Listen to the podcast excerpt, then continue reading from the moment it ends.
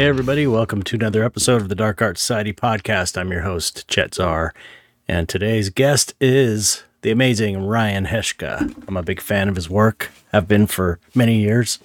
Excited to get him on the show finally. So that's coming up. I'm going to keep this short because I'm trying to shorten these intros. Um, let's see. I'll, I'll make it quick. Uh, what, you know what I noticed? Okay.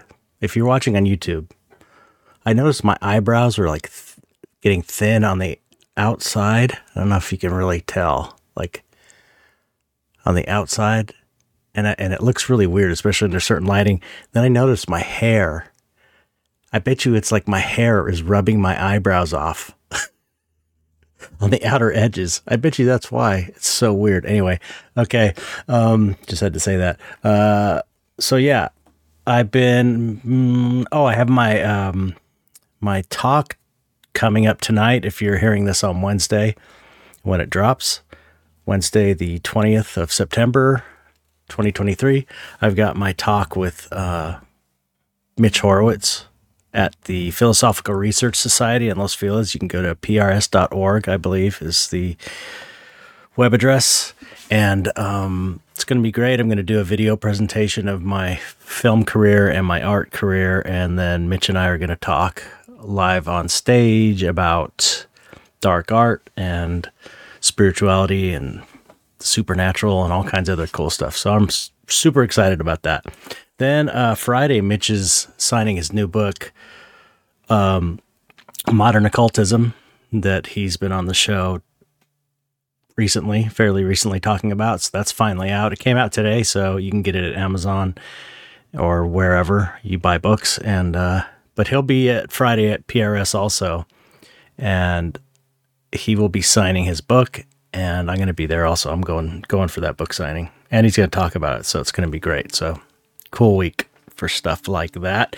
Anyway, I've been I don't even remember what I've been doing. I've been busy as hell just trying to get everything done. Uh, I got to sell a bunch of, I got to figure out how I'm going to make this money to pay my taxes off and um, trying to keep calm while I'm doing that. So I'm, I'm doing some ballpoint pen sketches I'm going to try and sell. I have to try and, I mentioned this last time. I, I just, I have to sell like a lot of stuff. So you'll, you'll be seeing a lot of stuff on the web store uh, chetzar.bigcartel.com if you want to go and support, help me out with my tax bill. Um, I'll be posting stuff over the next three weeks, three, four weeks probably to try and help with that. Anyway, that's it. Um, if you want to support the podcast, go to patreon.com slash dark art society and join for as little as a dollar. And the new subscriber, we had one new subscriber this week, and that is Schmiedlin Designs or Schmeidlin. Um, thank you so much for supporting. Really appreciate it. Uh, if you join, you get your name read on the air. And if you join at the $5 and above level, you get a chance. You, no, you get a 20% discount code on uh, skulls at Skull Shoppe. S K U L L S H O P P E dot com. And uh, check this new one I just got out. Hold on a second.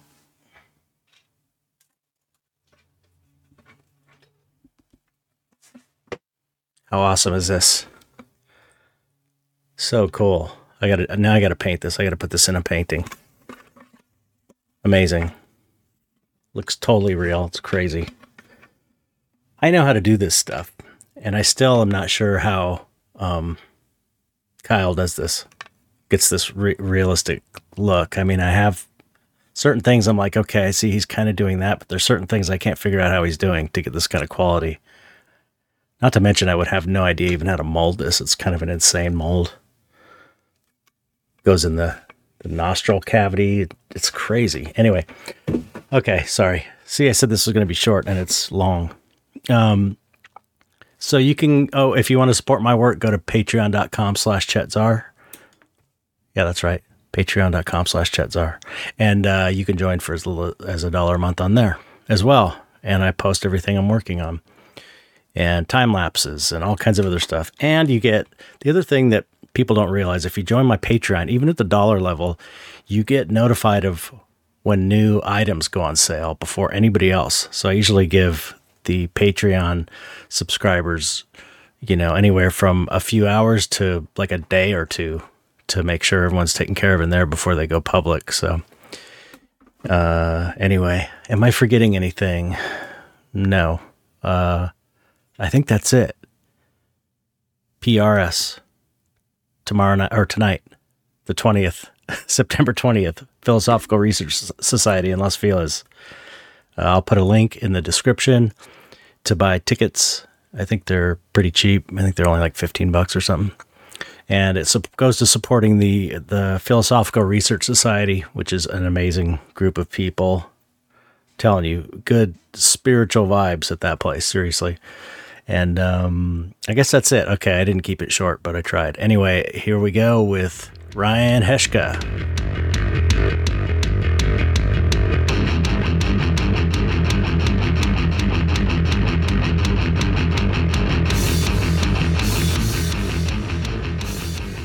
Hello, Ryan. Hey, Chet. How's it going? Good. Welcome to the show. Good. Thank you. Another Canadian. Another Canadian on the show. Yes, representing. Yeah. well, okay. I have to bring up because I'm such a huge, well, I'm a huge fan of yours, but I'm such a huge fan of this band. I have to ask you if you know about them. Do you know No Means No? Uh, I do. I oh. do. I had a uh, back back in the back in the day. I had a No Means No uh, cassette. Oh hell yeah! Um, okay, good. Yeah, yeah. I can't say I'm like a super fan or anything like that, but yes, I am. Okay, okay. Uh, definitely aware of, uh, of that band. It's funny. It came up one of your other podcasts. I'm like, I know, I know them. I, bring, I know, I know of them. I bring it up every time because I am a super yeah. fan. Uh, anyway, and it's like anybody from can- Canada. I'm like, this is the best band in Canada. One of the or one of the best bands in Canada. You should know them anyway, so but uh, yeah, I'm I'm a huge fan of your work. I, I, I have been since the first time I saw it, which I don't remember when that was because we've been kind of showing in the same circles. I think for a pretty long time. Yeah, same galleries and stuff. Yeah, getting close to well, 15 between 15 20 years i think yeah yeah closer to 15 yeah i think i had my first solo show at copro in like 2000 six or 2005 or something like that. Yeah, know. that's about when I started sort of, I think, showing there. Maybe I can't remember what the first show was. Uh, I, I, had there either, but uh, sort of not long after that, I started showing in the Blab shows at Copro and have been sort of doing doing so mostly ever since, mm. maybe with a few exceptions. But um, yeah, that was a great show. It was great seeing you there, and uh, but man, what a show! That was an awesome show packed. Yeah, was, uh, well, uh, work work wise, it was like yeah, wall it just packed packed with work, packed with work packed and with art, yeah. packed with people and yeah, pretty hot, hot as hell, yeah, steamy, hot and sweaty. Um, but yeah, I just I love your work so much. I, I um, it's just so entertaining and and it makes me feel glad that someone's doing what you're doing because because that the style that you, you're um, drawing upon is this. It's to me, it's a, a, lot of it is very like 30s. Is that the right era? 30s, 40s. That's pretty much bang on. Yeah, I mean, um, yeah, um, definitely within that sort of like uh, 30s, 40s, 50s range, and it sort of ends. My influences sort of end there more or less, with a few exceptions, but that's the sort of sweet spot for me yeah. that I really um, yeah, sort of have always been very, very into. Yeah, I, I, I don't know. It's like I can't even remember where I've seen that kind of work, but I was always into kind of horror comics, and so uh, uh, and just comics when I was a kid. And somehow I wound up with some really old ones or a book of old comics, and I just I love that style from that period. It's so weird. And what I was going to say was, um, I think it's so cool that you are carrying that tradition on and creating new work in that genre because no one else is doing it and that and that stuff is like finite you know that old work is finite there's no more yeah. no new work like that yeah. coming out so it's so cool to to see new variations of that style now because I, I even when I was a kid I used to love that. It's yeah, and it's uh, you. You mentioned it's finite, but it's also like incredibly expensive now to buy any sort of Oh, like right. original art from that era, or True. even the comics now. You know, like even in in lower grades. So I, I yeah, for for me, it's sort of like, um, and I've always sort of just been behind that level of like being able to afford those things. You know, it's Mhm. like it, start making money, and then all of a sudden they jump exponentially. And I'm yeah. always trailing behind a little bit, but I think that a lot of that has been the motivation for me to just um, create my own work in that vein because it's sort of, um, I mean, it ends up being more satisfying than just buying a comic or buying, you know, someone else's artwork. It's like you're actually you're you're getting that satisfaction of creating it, but then you also get the sort of the end piece, which is like, oh, I didn't have to, you know, you didn't have to pay for it. Or, yeah. um, so this sort this sort of this thing that I've been doing since childhood, where I've just always been creating my own work, just because of the the sort of the the inability to actually get enough of it. Um, you know, I, I was like you when I was young. I was sort of like finding these books on comics. Uh, books from the library, you Mhm. know, the Jules Feiffer book, and and um, I think there was a great hardcover EC, um, sort of a EC reprint book from the I think it was the seventies, maybe mid seventies. I, I can't remember what it's called, but it's Mhm. got that great uh, Tales of the Crypt zombie cover when the guy's locked in the mausoleum. yeah.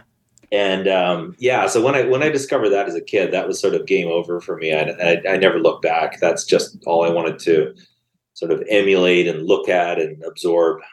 So so you were an art kid, art nerd kid, like many of us, like most of us on this podcast. Oh yeah, yeah, totally uh, useless at, at any kind of uh, sports or uh, you know uh, Even hockey? That's no, no. I mean f- floor hockey, but I couldn't. I had rubber ankles, so I could never. could never That's what uh, that's what Neil Peart from Rush said. He was like uh, the drummer really? drummer of Rush. Yeah, he was like he he had uh, weak ankles, and they'd always Yeah. always band it so he could never play. flimsy ankles. Um, so yeah, no, I was, I was, uh, and I, I grew up in the prairies where it was really cold for most of the winter. So a lot of, you know, I had a lot of indoor time. Um, yeah, drawing comics, just making weird monster pictures. Mm. Uh, later on, sort of sh- shooting like Super Eight stuff. Um, Oh uh, stop- yeah, stop motion Super Eight, which was a really big uh, passion of, of, of mine when I was a kid same here. I yeah again just trying it. to sort of emulate you know harryhausen and and uh, king kong and and uh, that sort of again very limited amounts of like um those movies that i had access to i was sort of just sucking them in and just you know uh burned into my my brain and then just trying to sort of create my own content basically Yeah, yeah. I think we're close to the same age. Um, you were born in seventy.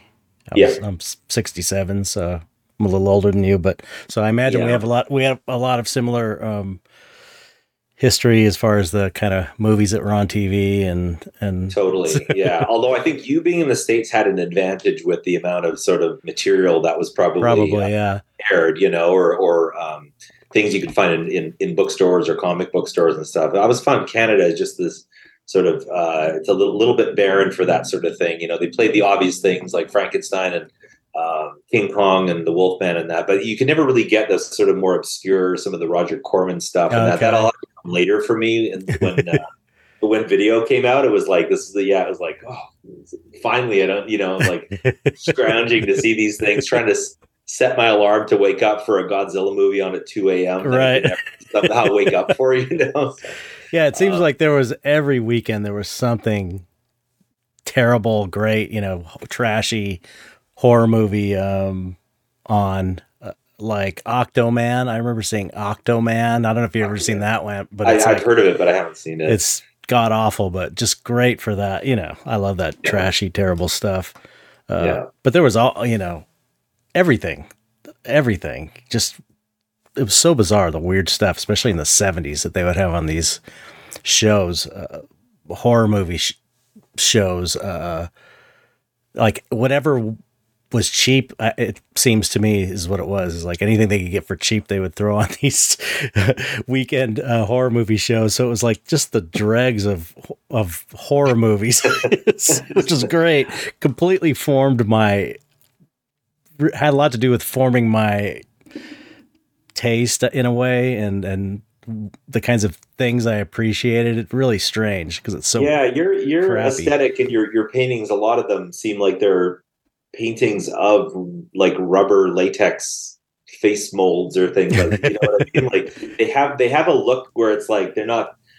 It's almost, and I don't know. I'm, I just this is just my interpretation, but it's almost like you're you're painting a mask that someone's wearing rather than Mm. an actual being. You know, it just Mm. it, it has that kind of feel to me, which is really cool. Um, Yeah, it's definitely an extension of drawing masks and monsters when I was a kid. Like to me, they all seem. I, I try and make them kind of real, but but but the fact that they're kind of just portraits and character studies almost. This is what I was doing when I was a kid, t- teenager, and a young twelve year old, drawing little doodles of oh, I want to make this mask. You know. Oh, that's wild. Can you do you have those posted anywhere? The Uh, that you did when you were a kid. No, I don't think so. Some maybe somewhere on my Patreon, I might have some. I every once in a while I'll throw up pictures from um, my old sketchbooks that I find laying around. Um, yeah, there's there's some there's some good ones. There's some pretty good ones. I remember, you know, you could I look through them now and I see like, oh, I remember I discovered the shading stage. when you draw little li- lines on the end of an arm to round it off, and you go, "Whoa!" like it's a big mind blowing thing. Oh my god!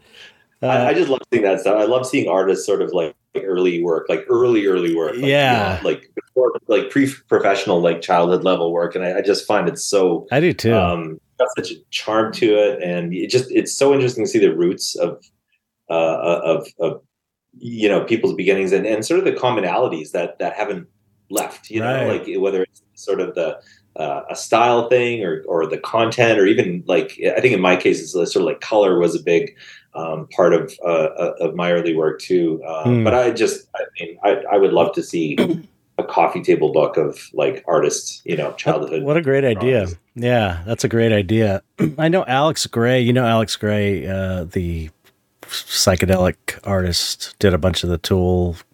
You know the the Yeah, it, yeah. Name sounds familiar. Um, he does. It's like familiar. it looks like musculature, and you could see into the bodies, and there's like electricity flying off. And Oh. super psychedelic. He's kind of the pretty sure I know. Yeah, I'm he's pretty kind of sure I the originator of that. Yeah, But he was a he was a monster kid. He told me, and there's a there, I know there's a sketch from when he was a kid in one of his books, and it's got a grim reaper next to a grave in a graveyard, and it's like exactly what I was drawing at that age. It's so weird. You know, real simple, like a line for the ground and a tombstone and a grim reaper. It's like, wow. Did you ever feel like you were the only one drawing that though when you were a kid? I yeah, there that- there wasn't really any other kids drawing that sort of stuff. Uh, yeah, I kind of felt alone in that way. And then I got into makeup effects and, and making movies. You know how that is when you're making Super 8 movies. Nobody, I, I don't know about you, but there were no other kids that knew anything about Super 8 film making. And I would get my friends to be in the movie and just kind of direct them. Yeah. you know, and they they just go along for it, and they, it was fun for them to watch the movie when it was done. Uh, per- after we sent it to the drugstore to get developed, and hopefully everything came out. giant light blasts in the um yeah i was i was getting family members like cousins and my uncle and my brother to like act in it. And then a lot of it was just like claymation. So there wasn't yeah, a big human component. That probably says a lot for me as in terms of uh uh, of being a loner. Um a lot of people in my in my films it was sort of you know you know the monsters were the were the were the population. So, right. Those were your friends. Uh yes sadly I I did a clay animation one that was pretty good in junior high school, and then I did a like a stop motion of earlier. I did a stop motion where I had my Star Wars models, and I was kind of like making them fly and making them explode.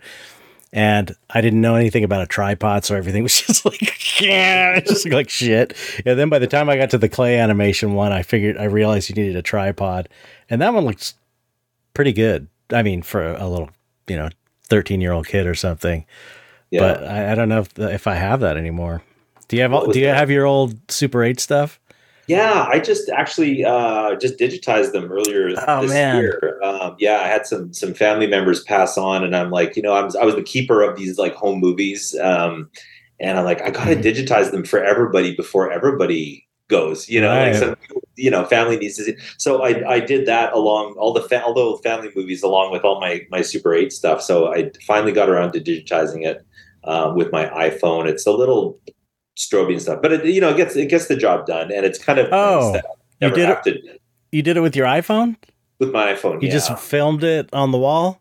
Yeah, just put a yeah oh, my iPhone on a sort of little tripod, and then what a great idea! And yeah, my my friend kind of taught me how to how to do it. It's pretty simple. It's like I said, it kind of there starts to be points in the film where the the phone doesn't sync up with the speed of the film, so it gets a little stroby. Okay. So you can adjust the speed of the film, and but you know I've got a projector that basically eats every film I put into it, so it's like I never want to have to put put put anything. I never want to have to thread a film again. So yeah, I, yeah, I remember those days of uh, e- eating your hard work as projectors. Doing, chewing the leader up. You got to get the film out before it, get, it hits the actual film. So I have but, stuff that I that I want to get digitized, and you could send them out. I could probably yeah. drive them, but it's the only one, and I'm so paranoid that I just haven't done it. But doing it on a on a on an iPhone is just like ah, obviously that seems such a smart thing to do.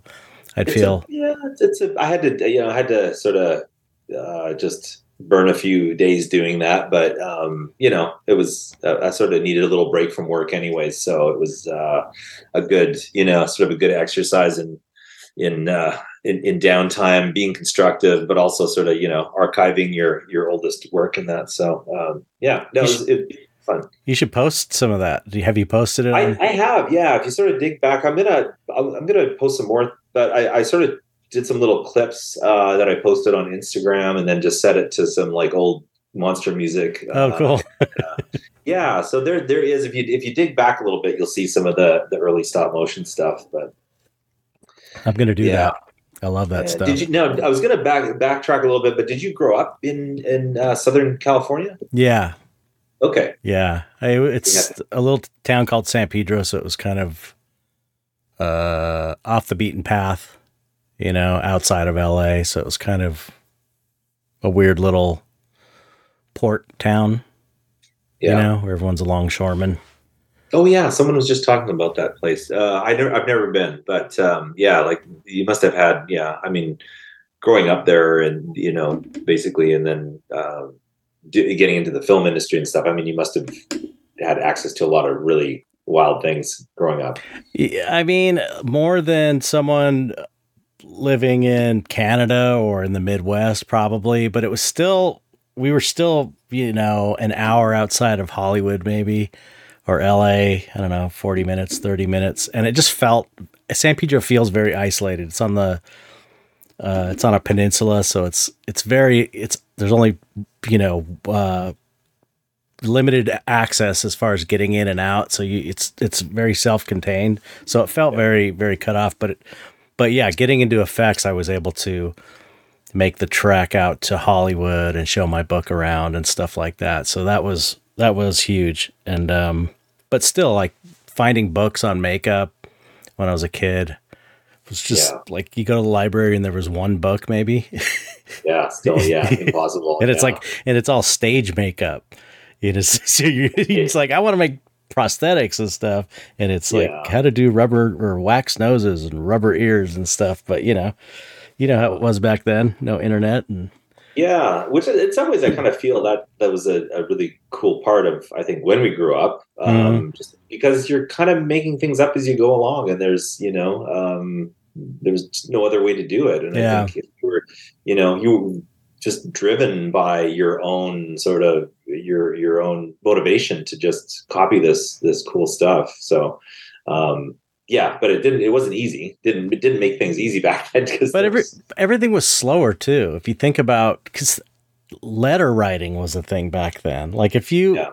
to i wrote letters to effects people to try and get feedback on my work and sent pictures that had to get developed and think about that, you know, sending something, waiting for it to arrive, waiting for them to open it, them writing a letter and sending it back. It's like the pace of everything was just so much slower, but it just seemed normal. Yeah. You know? Yeah. Just Yeah. it's so weird to get acclimated to this craziness the way things are now. I don't think I've been. I don't think I'll ever get acclimated to it. My know. brain is not. Yeah, I, it's not. It's still. It's still working on letter writing speed, but uh, that's me. That's that's my problem. Um, yeah, that's the well, that's more of a natural state, you know. People that are, if you, uh, it's it's kind of a weird thing because, but if you if you if you do well in this environment, it kind of means you're fucked up in a way. you're what? fucked up, kind of. Yeah. you know, it's like you're. Exactly. Uh, Yeah, and you need like I don't know three different kinds of antidepressants and anxiety medicine just to like just to just to just to make lunch. You know? Yeah, exactly. yeah i'm I, I i'm very resistant i i just sort of yeah i wouldn't call myself a luddite but i'm definitely resistant to to things in the in the digital realm i'm, I'm suspicious and a little bit uh yeah everything's sort of like eh, what's the what's the motivation for that Yeah. what's, what's the outcome of that if i do that you Yeah. know Yeah, especially Um, especially with all, all this AI stuff too. yeah i'm just less inclined to sort of jump right in although Yeah. you know it there's you know um there's it, there's there's great tools and then there's also of course all the all the, the the backlash and all the nastiness that comes with it but hey it's you know nothing's nothing's binary it's all Yeah. all- yeah Absolutely. So, do you use digital tools at all for creating your work? Are you completely analog when it comes to your paintings and stuff? yeah no i actually have i, I lean more on digital but only uh in terms of like um compositing uh sketches Hmm. For my paintings. I, it, I find it's really useful to sort of make a digital collage of kind of generally what I have in, in, in mind based on sort of, you know, um, say there's a, uh, a, a bonsai and a fish woman and a, and a dog or something like that. And it's like how, you know, like just kind of playing around in, in, in digital rather than trying to, trying to, I'm trying to get out of the habit of redrawing these rough sketches and making like 40 thumbnails of different layouts when I can just do it digitally Right. and get close enough to the point where I can just go to paint it and sort of um, shorten that sort of length between idea and execution, you know, Mhm. and, and eliminate all the studies and eliminate all the, you know, um, um, roughs and, and things like that. Cause I find that the, the more I do that, the more that sort of uh, sucks the wind out of the final product because Hmm. I think by that, by the point I get to that, if I, if, I, if I've done all these studies, um, I, I sort of lose steam on it. I, I Hmm. lose the, um, the inertia. Uh, I find that I've already painted it in my head, so I'm less excited about the final. I'm just at that point, I'm just rendering, you know. Right. Uh, So I do use, yeah, I do use the, the digital for that, and then also it's been really useful for for my uh, the comics that I've done because um, it's just great for like you know uh, obviously scanning, cleaning up the art, um, prepping the the, uh, the the files, the tonal Yeah, the tonal yeah. files for different colors and stuff. So um, yeah, the AI thing I'm really curious about, and I would like to sort of uh, get into kind of dip my toes in it from a sort of like creating movie stills of my work sort of Mhm. approach. I think uh, sort of what I would have in mind for that. Um, and uh, yeah, I sort of just stepped over the NFT thing entirely, and I I don't know, I kind of you know I, I thought about that for a, for a blip, and then it's sort of like then AI kind of got big. And Might have like, been, oh, yeah. AI seems like it has more potential for me than an NFT. Yeah, that that may far as tools. that may have been for the be- the best because I did it. I, yeah. I got in right at the tail end. I, I'm telling you, if I would have gone in a year earlier when my friend Josh was telling me to get in, I probably would have made a million dollars. Seriously. Oh God. yeah, it was crazy. And I got in at the very tail end of it, but st- eh, where stuff was still selling and there was a lot of hype. And I made a pretty decent amount of money. Um, and for me, it was cool because I was animating i was able to animate paintings that i had because i'm really i like uh, i got into digital a, a long time ago and i do enjoy digital 3d animation and 2d kind of animation. So i made these paintings like 2d animations which was really fun for me Uh, and that's that was like the primary motivation. It's like, oh, I got to get back to my digital stuff from 1998 and have a reason yeah. to do it. I could make money off of it somehow because everything's yeah, got to no make kidding. money now. But it, natural. It just totally crashed, and there's and there's so many criminals you got to worry about in that in that space and assholes you know and there's also really great people i've met a lot of really cool people in it some really great artists too but yeah. also some terrible terrible artists and that are super popular and people that are like yeah. super right wing it's really like i just it's like a lot it was just a weird not a great fit for me um you know, if if it hadn't crashed, I probably would still be. The, the money was too good to not do it. To be oh, honest, yeah, no kidding. And it's no like kidding. you feel, you know, you feel greedy saying that, but you know, it's like I, I, I, I hate that I always have to talk about money, but it's like this is the world we live in. I don't. I wish I didn't have to think about money.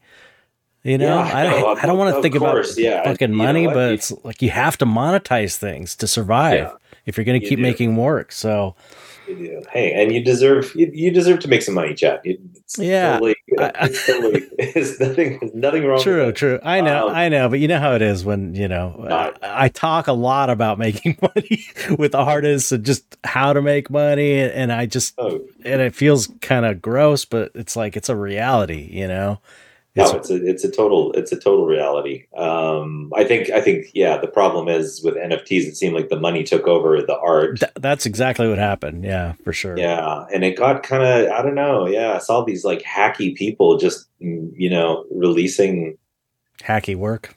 Hacky work for a lot of money and making a lot of money too. And it's like well hey they figured it out. But at the same time i guess i've just never been motivated by that sort of i know i know. Hey i like i like money as much as as anybody. I like to, you know like everybody wants to have a you know uh, a comfortable lifestyle and a, a, nice place to work and stuff like that. But um you know um but yeah i mean if i was a little more motivated by money maybe I would have gotten to the NFT, you know, thing a little a little faster, a little quicker. But I just I I mean I just love painting. I love putting paint to yeah. canvas board and I, I love doing comics and it's like really hard for, you know, well, I don't I was gonna say it's hard for me to transition out of that, but it's like I don't want to. That's the thing. I'm not motivated. Right.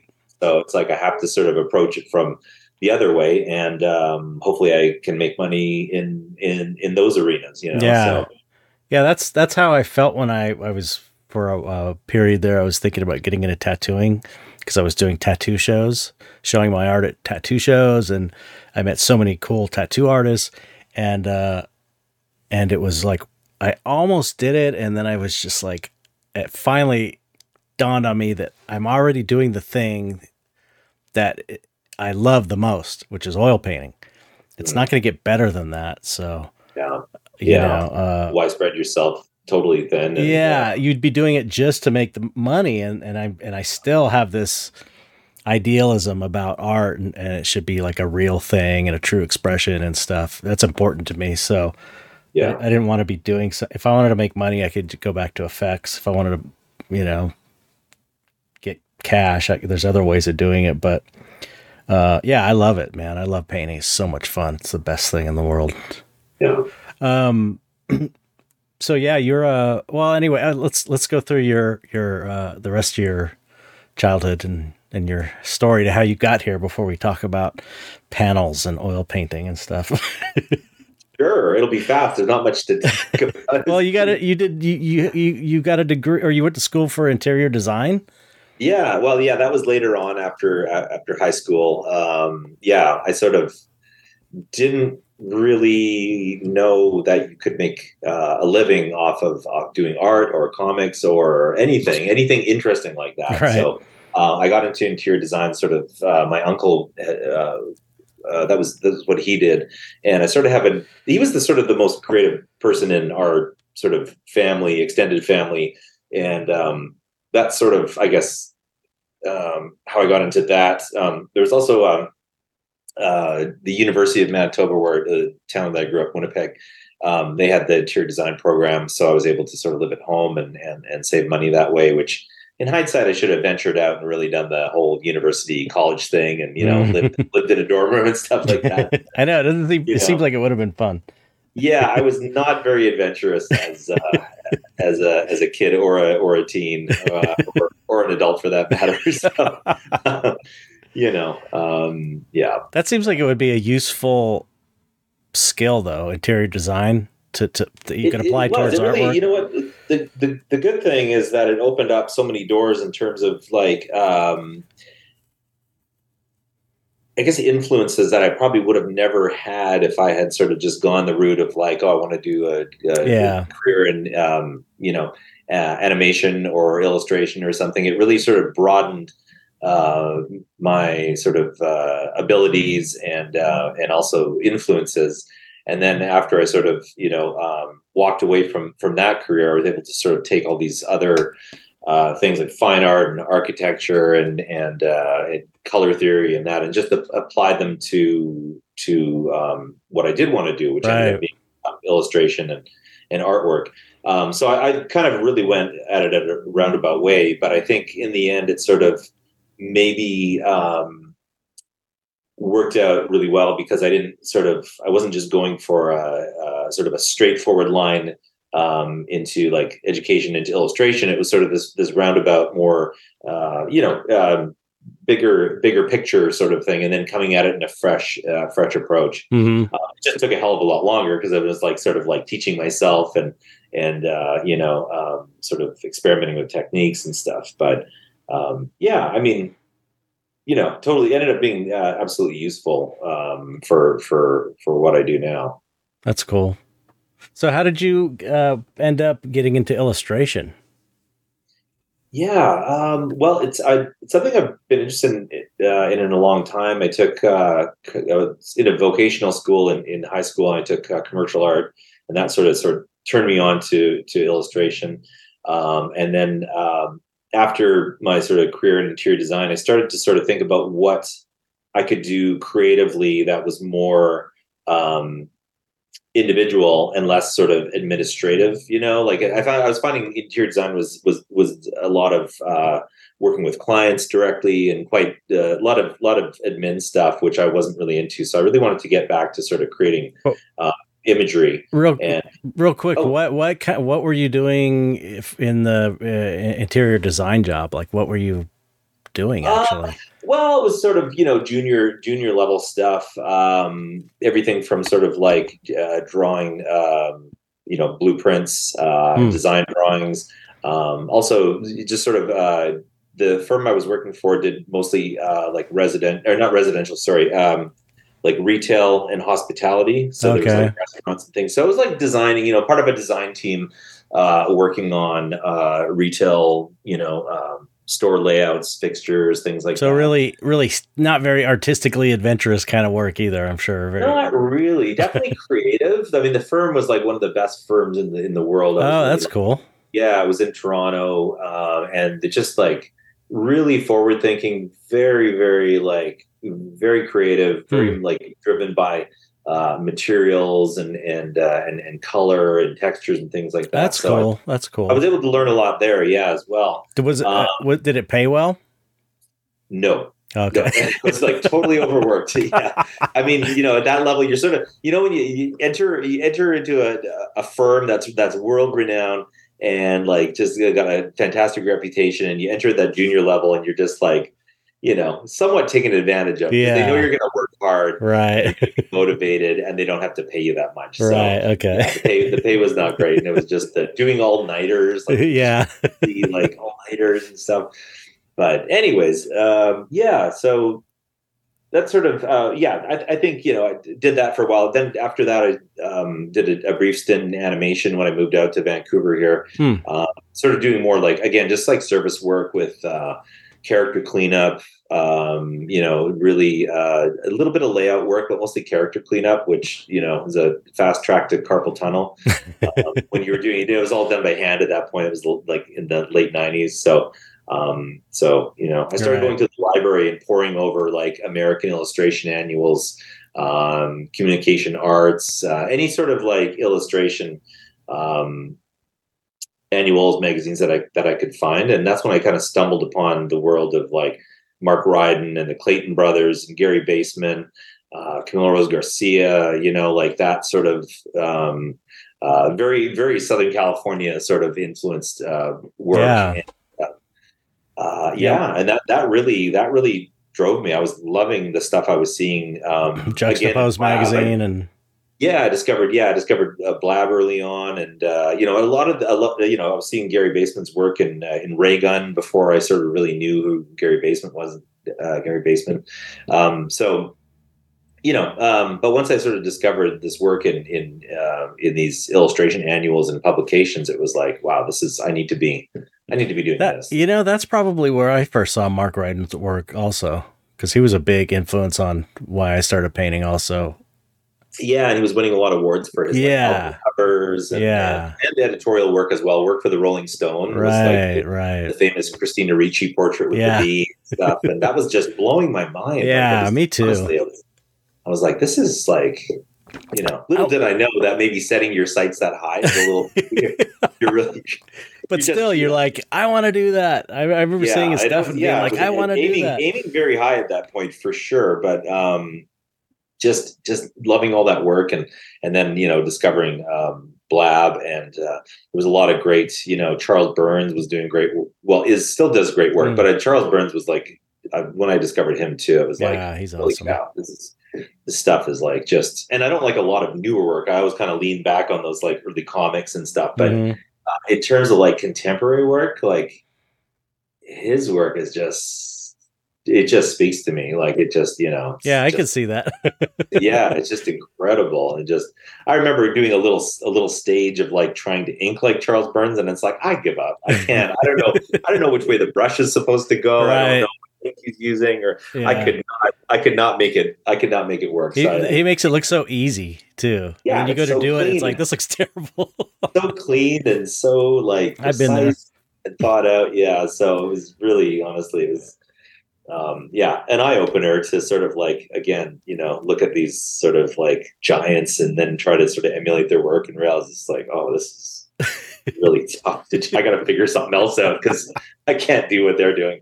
Um, but um, yeah, but early on, it's it's funny. Like I did, I did sort of, I got into illustration um, in the sort of late '90s, but by about 2004, that's when I started to kind of play around with like doing my own stuff just for fun. Like it's Mhm. like, oh, I want to make this fun again. So you know, painting like weird Popeye paintings on a with acrylic for my brother, like just really out there, like just bizarre, playing with like typography and So, so Um, not not with any uh, aspirations of being getting into galleries, but just doing it. Were you thinking in, Yeah, that, in not- that way, or not- were you? Not specifically i mean i think maybe it was sort of in the back of my mind but when i when i started i knew that i was like totally green so i was you know making a living off illustration but then really starting to fool around with um yeah just painting and um i think i bought a little sketchbook that i sort of started just laying stuff in there just weird weird stuff not worrying too much about um you know if it was going to go anywhere Right. Um, Let me and uh, real quick. Let me ask you one yeah. thing. Um, was was your illustration work that you were living off of? Was that in your current style, or or were, did you have to kind of like change styles to fit the projects, or how? how yeah Because like Mark Ryden's stuff, he did illustration, but it was usually in his weird style. He was able Yeah, to do that yeah. somehow. it was definitely not it was it was sort of an adaptation of that sort of retro visual language Okay. but a little more accessible um you know when i started i was getting there was um, quite a bit of editorial work like in magazines and newspapers so i wasn't able to sort of really go nuts with the weirdness or Yeah, the yeah. I but I was using the sort of the color palettes um, that that you know I was sort of developing my color palette in that sort of retro way. Um, the, a lot of the figures were sort of retro, and looking back on my oldest work now, it's like really hard to look at because it was just oh man, so I hard with this retro style, and it's like, oh, it's- I just did that recently. Went back and was looking at old paintings. I was like, oh man, I used to think that was a good painting. yeah, I've tossed so much of my illustration work. I have, I still have some uh, some boxes of it, but I really tossed a lot of it Oh, like- you got to keep oh. it. That stuff's important because it's part of your history as an artist. So even if It- it, it- sucks, it's it's it's it's a part of your your history. And that It's makes true. it important, you know. It's true. It was a space thing, more or less. Uh, You know, I still got tons of work. Don't worry. I've also sold. I've also sold quite a bit of illustration work over the years. That's cool. Um, so, so a, a lot of it's uh, it's it's very thinned out, but I still have some some uh, some work from over the last last last twenty years. But uh, yeah, I, I wasn't. You know, I wasn't able to sort of go go crazy and really express my my my true self. So that really motivated me to uh, start start playing around with um, uh, painting. You know, doing some some fun paintings, Mhm. uh, planning comic books that never happened and stuff. But really, you know, that's I had a lot more time on my hands back then, so I was able to. Um, you know, I'm glad I did because I was re- really able to to dive into that and and uh, eventually started sort of painting things that I had dreamt about or or Hmm. uh, that sort of thing. And that was sort of a, a a turning point when I started sort of you know kind of digging a little bit deeper and and pulling some of this weirdness out. And uh, it was it was really just super fun. And I, I guess I guess I had a lot more energy back then. Somehow I was I was doing illustration full time, but then I was also like starting to to you know at that point just sort of getting into like art shows and, and, and things and just like I don't know how I was doing. Yeah, I know. I was just talking. can barely about, just do the yeah. art shows now. Yeah. I was just talking about this on the last podcast that for seven years I was working the day job, 40 hours a week, a week in effects. And on lunch hours and uh, in the evenings and on weekends, I was doing the painting and trying to build this career. And I would go during lunch to drop paintings off at a show I was going to be in that weekend. Seven years I did that. I was like, happened? I, I, I could never do that now. It's Yeah. it's crazy, man. I guess, Yeah, but, well, but, I think but- that's just we had that Oh, fire though you know like uh, f- for me and I, maybe it's, it was like this for you i had that fire like i have to get out i was desperate to get out of effects because i was unhappy there so it was like i was just i have to like i was scared of being that i was going to be stuck there the rest of my life so i was kind of like i have to get out i'll do whatever it takes Oh, totally. You know- well, that's why that's why I got into. I think that was my motivator to get into illustration because I had sort of um, ten years. Like I think I think I, I I got my illustration rep, Kate Larkworthy, around 1998. But I think it was a good like sort of you know probably six to seven years before that. Uh, working through interior design and then sort of in in animation and Mhm. service animation stuff, and it was it was you know I, I had the whole time I'd sort of had this inkling to like um, do illustration and do comics. And I even published like a self-published comic or two oh cool during that time. And I always kept a sketchbook and stuff. It's not like I stopped drawing, but I, I didn't know how to do it, where to go, who to, you know, I didn't have a lot of people to talk to about it. I didn't know anyone in the industry. Hmm.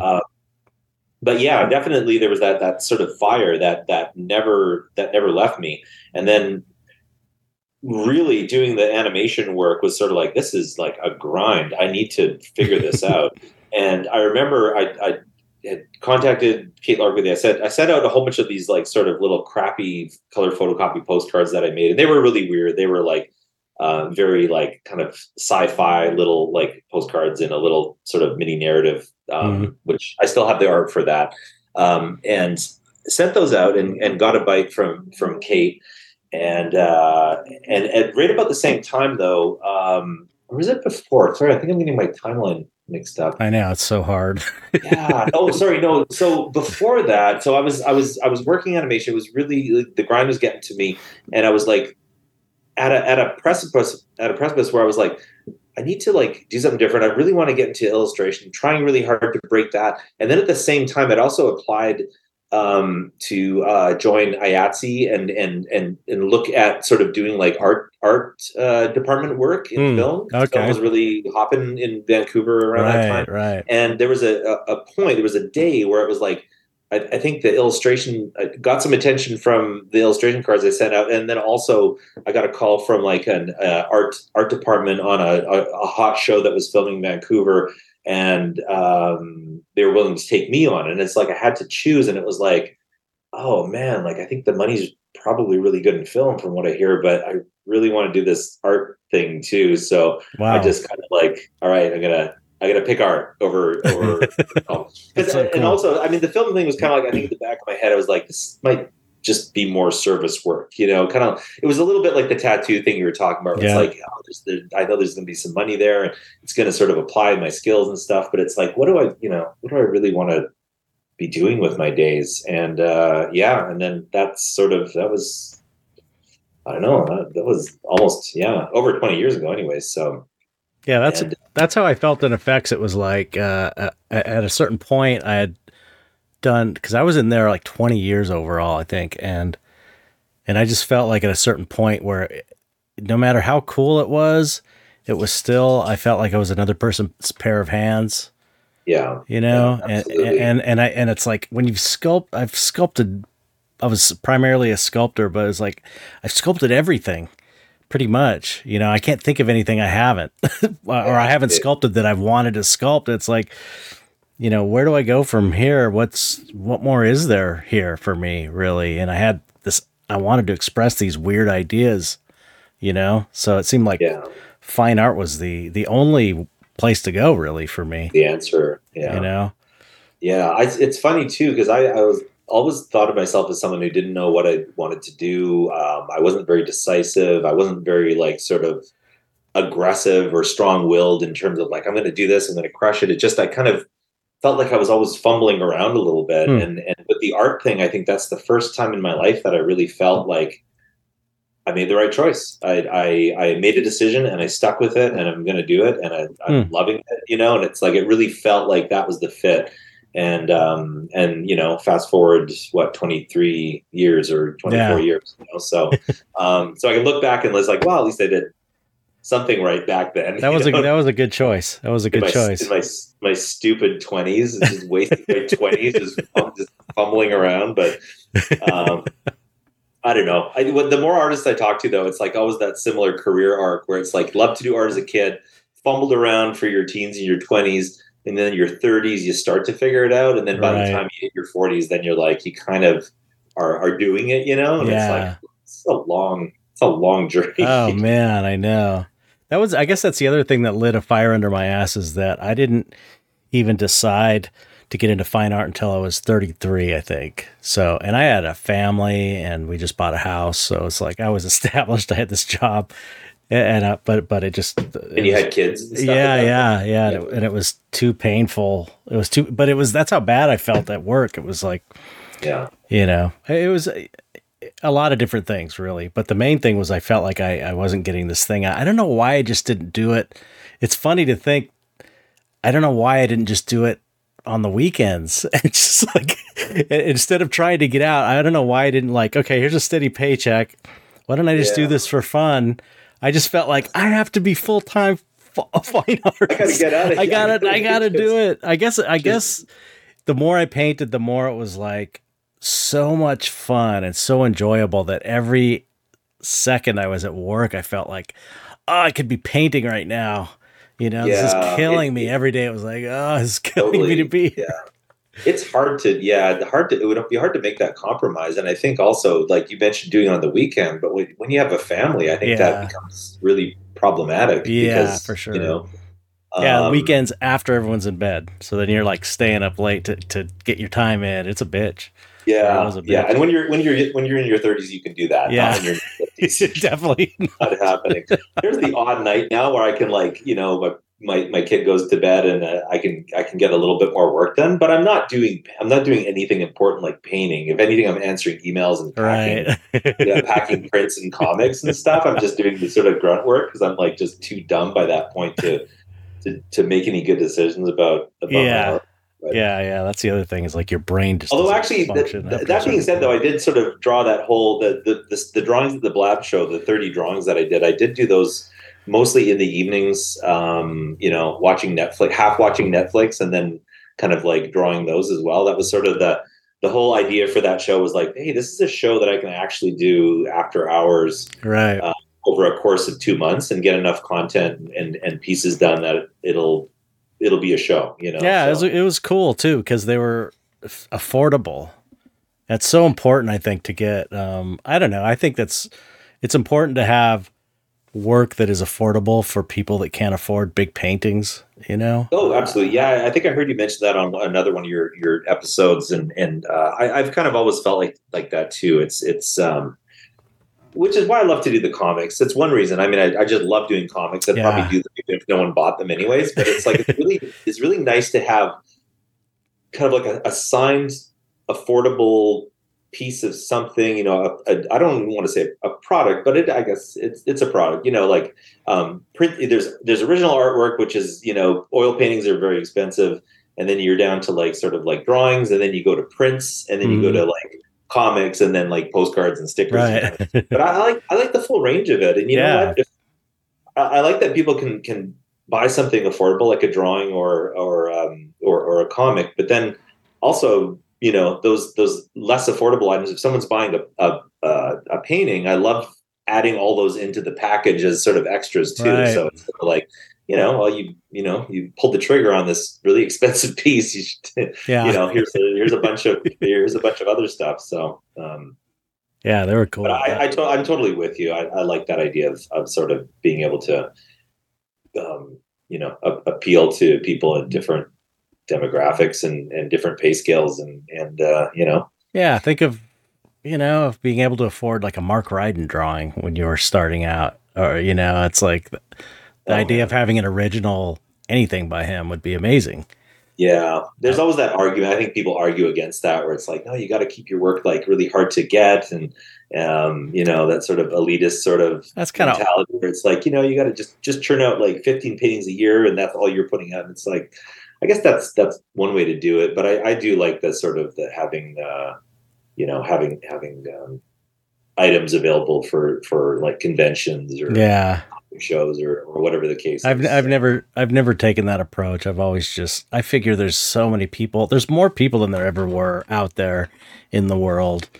You know, that's kind of an old school attitude when there was less yeah. less people out there in the world. This artwork is more I don't know, it's I don't want to say more mainstream, but it's people buy art more now, I think, than when I was growing up. For sure, it's kind of like the average person can get oh, art, yeah. art now, whereas when I was a kid, it was like only fancy rich people had artwork and yeah, for sure. so no, absolutely, uh, and, and, um, yeah.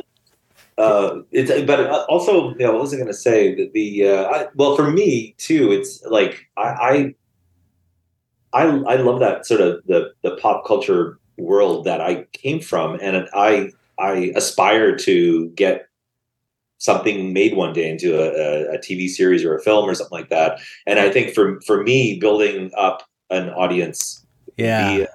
affordable stuff is just going to widen that whole yeah. Know, um, you know, you're trying to create sort of a pre-existing um, audience for your work. I yeah. think you're not going to do that if you're selling. So I think it really just depends what you're what you're into, what you're what you're striving towards. Your stuff, yeah, your stuff would be amazing as a as a uh, animated. It'd be so cool as an animated show or something in your style of work. Do you imagine? That's the goal. But uh, yeah, I'm pretty so green. Cool. I don't know. I don't know a lot about. Uh, well, I shouldn't admit it on the on your podcast. a lot about this world, but no, I am. I am pretty green. I've started sort of having conversations with people and and uh, it, you know about developing things and that. So it's it's very at the beginning stages. But, oh, that, that would be. I hope. I'm kind of hoping it sort of just becomes a sort of a long term thing. It's not something that I want to rush into and then it's like ah nothing's happening.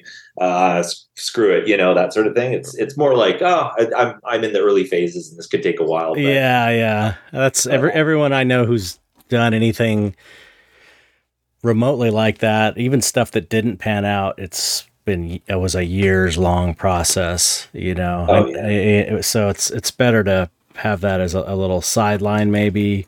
Uh, I mean, I I would love to do that with my work, have some kind of you know movie or series or something, and for me, I'm hoping because I've never done a comic. I want to do a comic so bad. I'm dying to do a comic, and so I'm thinking like that might be a good intermediate thing to do in between because it's like it's probably never going to happen but but you never know and and a comic book you'd be like storyboarding your TV show or whatever it is in a way. Yeah, it's a comics. Well, you first of all you should do a comic. I'd love to see a comic that I want to see what this. I want to see what this looks like um, and, and reads like. Um, but but I mean, I, I think it is a it's a great. It's kind of like a little pitch tool, you know? Like yeah, like, exactly.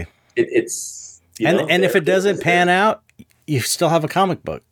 Yeah, you know what I mean. Sell, you could sell the original art, right? Um, you could make prints of it. I mean, I think yeah, I, have kind of found that comics have actually had a really good um, sort of um, lifespan in terms of like how how much uh, mileage I can I, I, get out of them in terms of uh, the the original art, um, prints, uh, limited editions, regular editions. You know, it just sort of keeps keep you know keep, right. keeps going. So um, yeah. How, uh, how did you end up getting into comics? Um, really, I mean, it, and I hope everyone knows that I've only done basically three three comics and a graphic novel to date. So when I say, you know, when I'm in comics, hey, that's it's, it's pretty limited. It's more than I have. I mean, outside of all the input I did when I was a kid, which is probably like about forty or fifty com- hand drawn comics that I did when I was when I was a right. kid. Um, but um, yeah, I so in in my sort of like you know actual art career um, I, I, had an opportunity to do an art show at Wieden+Kennedy in, in Portland, which mm-hmm. is ad agency, but they have um, a uh, like a sort of a gallery space, common space on the on the main floor. It's really it's a really big big uh, footprint of a of a space.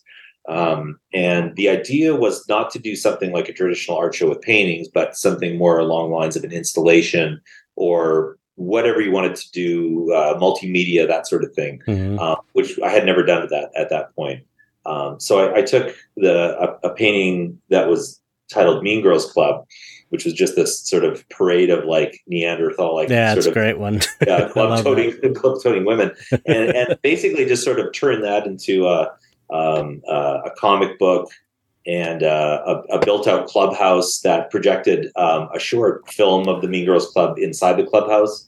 Oh, um, cool. So, yeah, and you kind of poke your head through the windows, and you you can you can watch the film. But then also the person across from you, it's like this taxidermy, it's sort of like a, a, a, you know those taxidermy plaques that they mount. Yeah, yeah. So that was the sort of the cutout. So you're looking at another person. That's so cool. Away from you, and they're like they're basically a mounted head. That's a great, a great idea. um, so yeah, so that so that sort of became this little self-published um, risograph uh, zine comic that I did did for that and sold at that show. Um, and then uh, I, I, managed to get that in the hands of uh, of Nobrow, um, publisher in the UK that d- do really uh, fantastic uh, comics and graphic novels and children's books and that. Um, so they, they picked it up and then uh, went on to do a, a graphic novel with them um, uh, about with the Mean Girls as well. So that was sort of the, the launching pad. Um, was sort of the the world of, of self publishing and then the the next two comics that I, I did, uh, Frog Wife and Pleasure Planet, were both um, self published as well. Oh, cool! Using the the risograph technique. I don't know. Are you? What's the risograph? No, I don't know that. So risograph is like a, a, a photocopier that was designed and uh, made. It's a, it's Japanese photocopier basically that has from I think twelve to twenty different color ink cartridges and you run your paper through almost like a silk screen. Mm-hmm. So you print, you're printing like your cyan, and you're printing your brown and you're printing your yellow and stuff and you're you're doing this in different uh, passes yeah. as opposed to like you know traditional digital which is just everything comes out right uh, in, in, one pass so it gives you a really great like um, look with the with the transparent inks so you're wow. you, you can color mix uh, does it does it look more like traditional comics? Is that looks, the idea? very much like traditional. It's the closest thing I could find to like a, a traditional printing technique that would give me that sort of comic look. That's so, so cool. Yeah, so sometimes it's a little off register. So things yeah, yeah, I love that. I love that. sometimes the ink fades out in a little area, so it's kind of washed out. So it's it's every every every comic ends up being almost like unique. There's there's no two comics alike. That's so awesome. It's always a little bit off, and um, you know, uh, sort of warts and all. And yeah, the inks are are transparent, so you do get that real like four color, you know, um, you know comic book uh, vintage comic book look which is uh, basically i selected three colors uh, for the last two comics and just mixed them you know kind of like blue blue yellow red basically. Wow. um, yeah and uh, and and then was able to sort of create pretty much anything. Well as you know you can just pretty much create anything out of out of those yeah yeah.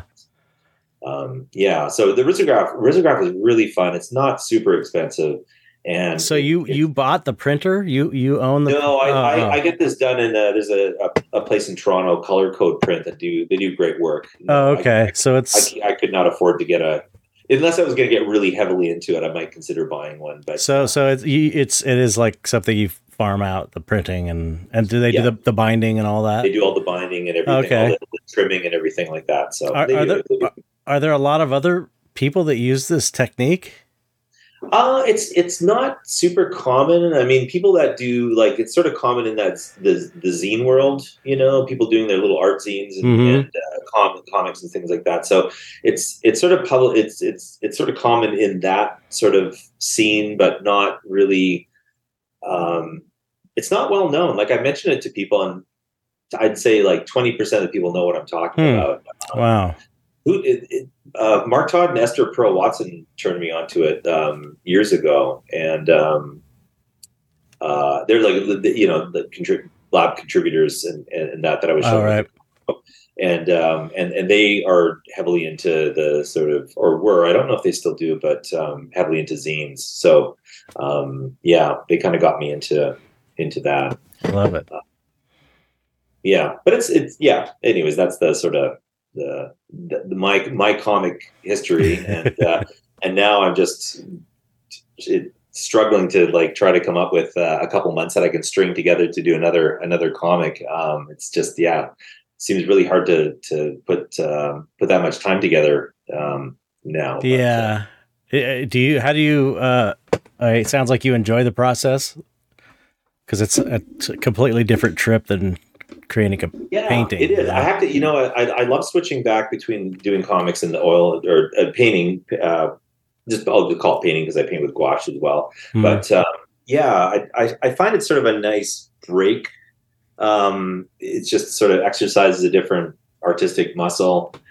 Um, yeah, I really, it's it, it's it's it's a laborious process, as I'm sure you know. Um, but I really enjoy the sort of the, the development of it. Um, you know, the sort of the creating original art art for it, um, and the, the sort of the, the narrative aspect of it. It's it's yeah, I, I love switching between the two, but um, it is sort of it's so it's so time consuming that I have to figure out a way to sort of um, you know maybe crowdfund right. comics or or again maybe it's something that I've sort of um, designed my next comics uh, sort of at a size and a, a sort of a style that I can do in the evening again sort of like the blab drawings so um, you know something that's sort of not going to take up a lot of my my daylight hours the painting hours but Yeah.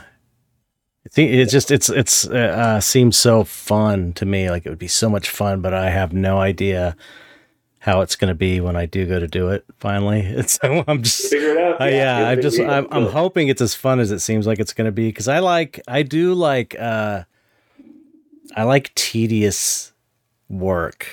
Uh, I do Well, enjoy. that's for you then I when I was sculpt- love comics when I was uh, a sculptor in the film industry, I would like I was one of the few people that was really into detail and sculpting pores and things like that. Like I, I just like to zone out and and just have everything look super polished when it's done. And so I'm wondering if maybe I don't know. We'll see. We'll see. I like building things and stuff too. So it seems like I might be. I don't know. We'll see. Anyway, anyway. how, how do you feel about lettering Uh, that's a good question. I mean, I have like a my my lettering kind of I think I I have a certain style that I could probably do for Yeah, for a yeah. comic maybe.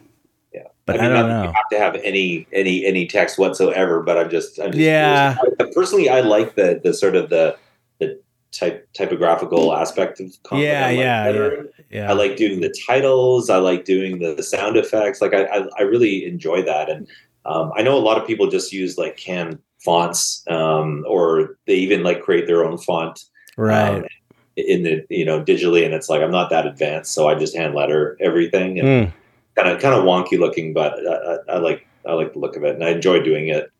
It's like you say about the like sculpting the pores. It's like for me, like lettering a comic book is like that because it's just you get in this like zone, and you just it's I don't know, it's it's yeah, it's meditative kind pleasant. of. It's yeah. pleasant.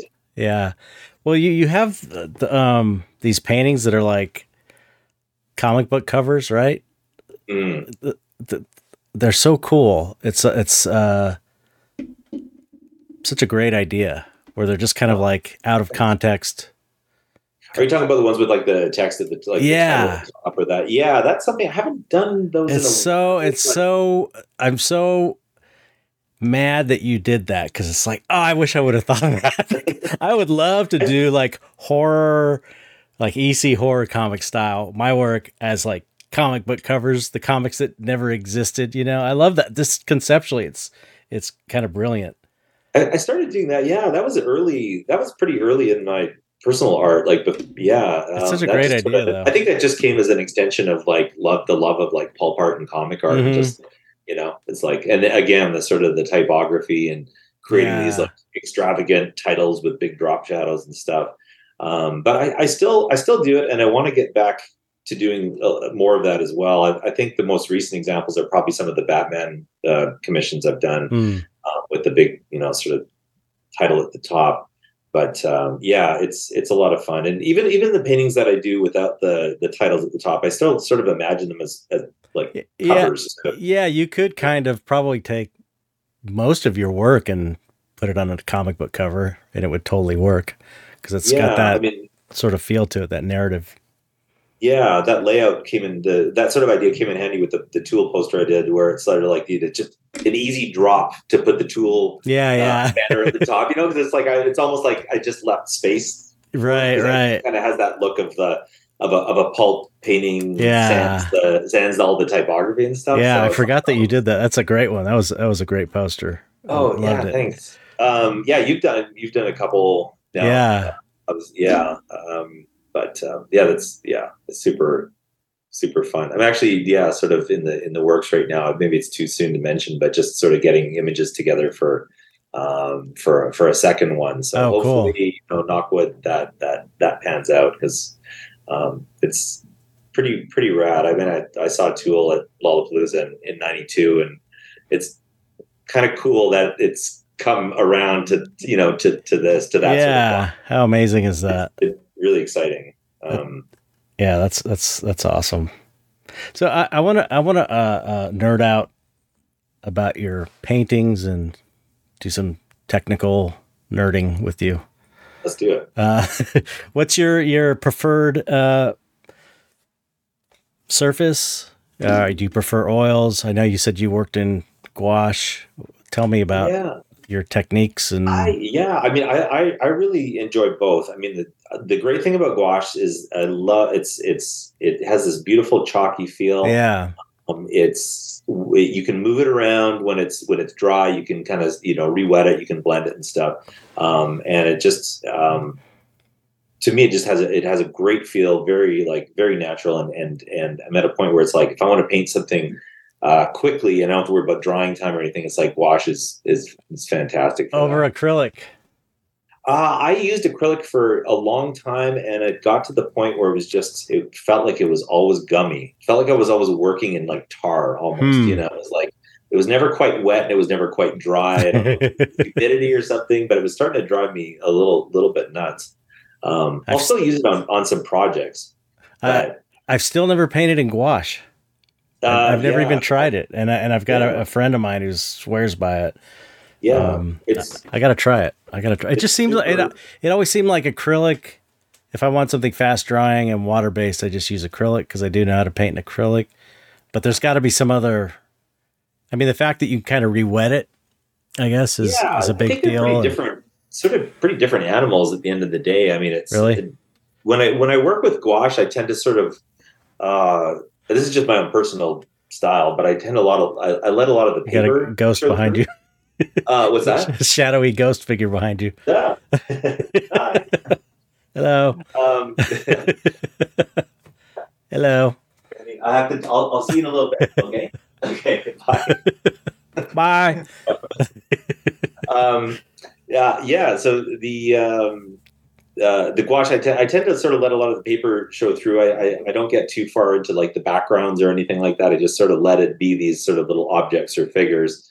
Um, and then if I want to do something more um, scenic or environmental, that's when I sort of go for oils and really uh, get into the sort of the depth of focus, lighting, that mm. that mm-hmm. sort of thing. So, um, yeah, oils. I mean, I still, I think I've been painting with oils for ten years now. I still feel that it's a struggle every time I I, I enter. You know, every, every time I mix up the the palette and and start painting it, it's just uh, maybe that'll never change. I'm not sure. It's, it's a very different uh, medium than than acrylics in in that way. I love the fact that they do stay wet, mm-hmm. but I I'm an overworker. Like I really have to focus on uh, stopping myself yeah. from blending things. Same here, yeah. I haven't reached the point yet where I can just kind of lay down an oil painting and leave it alone and not, yeah like, i know it's hard yeah um, and I'm not sure. I'm not sure why, uh, but that's sort of an exercise I gotta. Um, I think uh, challenge myself with is just an, uh, doing doing oil painting, even if it's like super ugly or nasty or whatever like that. just doing oil painting without actually doing any blending. Yeah, you know? just just marks and lines. Yeah, just, brush, just brush there. No, just, yeah. no blending. Um. Uh. Oh, what was I going to say? Uh. Uh. Uh. Uh. Completely lost it. It was a good point too. Um, I totally forgot. It'll come back to me. It'll come, yeah. It'll come um, Gouache versus. I was like, uh, uh, oh, I know what I was gonna say. Um, it was really for me. It was like ten. It was like a solid ten years of painting before I finally felt like, okay, I got this. Like I, I have no hesitance with oils at all now. Like I, I have my way of doing it and it feels like I, I got this. I never worry about that anymore. But it was like it was a moment where it just that happened. It was like a switch went off. It was one show I painted. This one show I did, I was like, oh okay, I got it now finally. Yeah. Um, I'm still waiting for that moment. It's been it's been ten years, so maybe it's going to hit like next week or something. I'm hoping. That's I, my my dad always told me. He's like, I didn't feel like I, I could. He's been painting since he was, I think, in his twenties, and he was like, I didn't feel like I really knew what I was doing until I was in my fifties. I was like, damn. That's no comfort. I know. Thanks a lot. Uh, yeah, no, I, I, I really feel like some. I mean, sometimes it clicks but a lot of times well i've made i've made things harder for myself too by just trying to like like i mentioned earlier really eliminate the studies eliminate all the sort of the layouts and things like that mm-hmm. and, and a little bit more spontaneous and that yeah. just that's just going to take more time you know because yeah. i'm not I, I, don't even sometimes i don't even know where the figure is going to be right. i know what it's going to be sometimes i don't even know that much i've, I've often i've just gone in cold um, but you know when you're doing that you're gonna you're gonna it's going to suck a lot of time. Yeah, that's the thing. Figure yeah. things out. Yeah, that, that's I was I was reading an interview um, when I was researching for the show, and it sounds like we started out. We're like kind of we started out in the opposite ends, and now where we are now is at the opposite are at the opposite ends. Like you said, you were always like a planner before. And I was like the way you're doing it now. I would just start, no studies, nothing, and now I do a study for everything. I plan everything out carefully, and and, like all that uh, makes the painting process way faster and more efficient and stuff. But it's because it's because I used to do it the other way that it's became more of a challenge to be more um, uh, preparation oriented yeah. and, and and the other thing is the studies I can sell so that's like another source of income so yeah, totally that's another good reason to do them but but but uh, I, I do want to get back to more spontaneous kind of painting because now it's like, you know, I've got this formula down. I can, it's it's more regimented, less crazy stuff happens. Yeah, you know. Yeah. Um, yeah. I, I, in addition to that, too, I also find that I, I'm struggling with the sort of the the actual uh, consistency of like the medium to paint. You know, um, if I if I use it too thick, it doesn't. It just you know it's well it's too thick. It's just it's it's like you know I, I like to I like to sort of layer it thinly, but I also find that if it's too thin, um, if I'm painting something really light, um, it'll dry a lot darker. I don't know if you find that or if you've had that with, experience with medium. Um, just with like sort of if I'm if I'm painting something like a light color, like a like a sort of a pale background or something like that, or or um, you know trying to go sort of lighter over a darker color, um, that that it, it just it seems to dry a lot darker than it Hmm. goes on, and I feel like I'm not quite. Um, feels like I'm, I'm not quite nailing the the use of the medium. So. Hmm. Uh, What, yeah, ki- what kind of mediums do you use?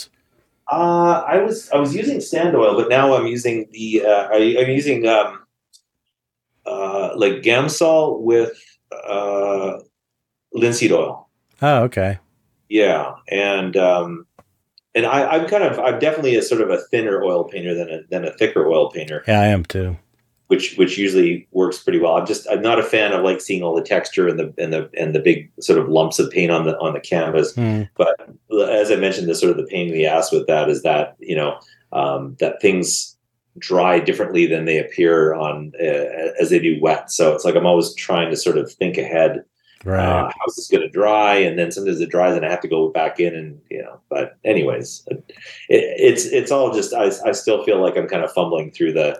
The, the process to get to and it, the only way I know it's finished is when I don't hate it anymore. I can just like okay this, that's all right yeah, you definitely wouldn't know it from the work, so that's what Wow. count. That's what counts.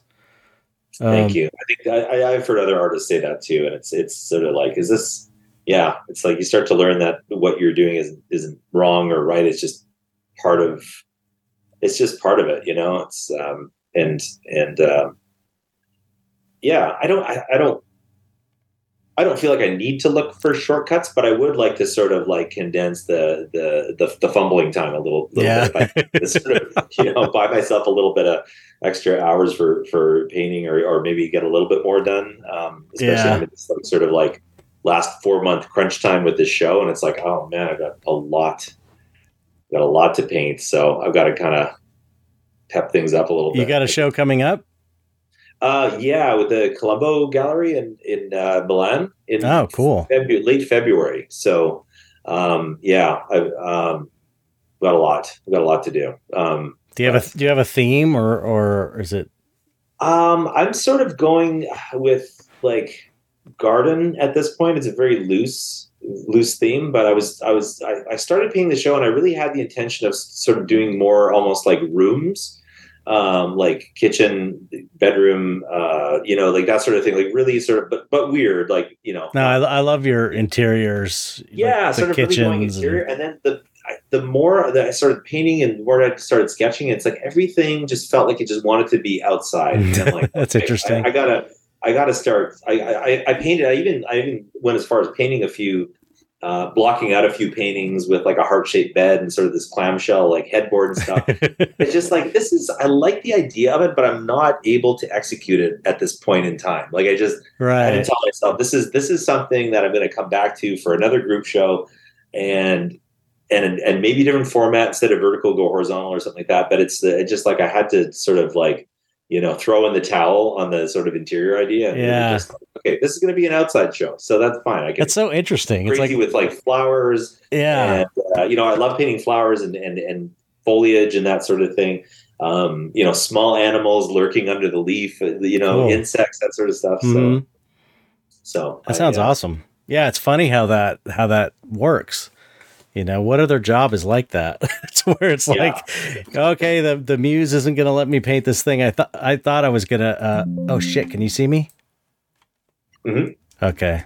Yeah. Sorry, I accidentally clicked out of everything. Um, it's like, you know, my artistic um, impulse isn't going to let me do the thing I thought I was going to do. It's, it wants me to do this thing. It's such a weird thing when that happens. Yeah, I know. It's I've, I've been I, I've started reading the, the Rick Rubin book, The Creative Act, and it's I like keep hearing about that. yeah, he sort of alludes to a lot of that sort of like you know when the, when the time is right, the idea is going to come to you, and if you don't do it, someone else is going to. do Yeah. it. And I think in this case, it's like I had the idea, but the idea was not ready to.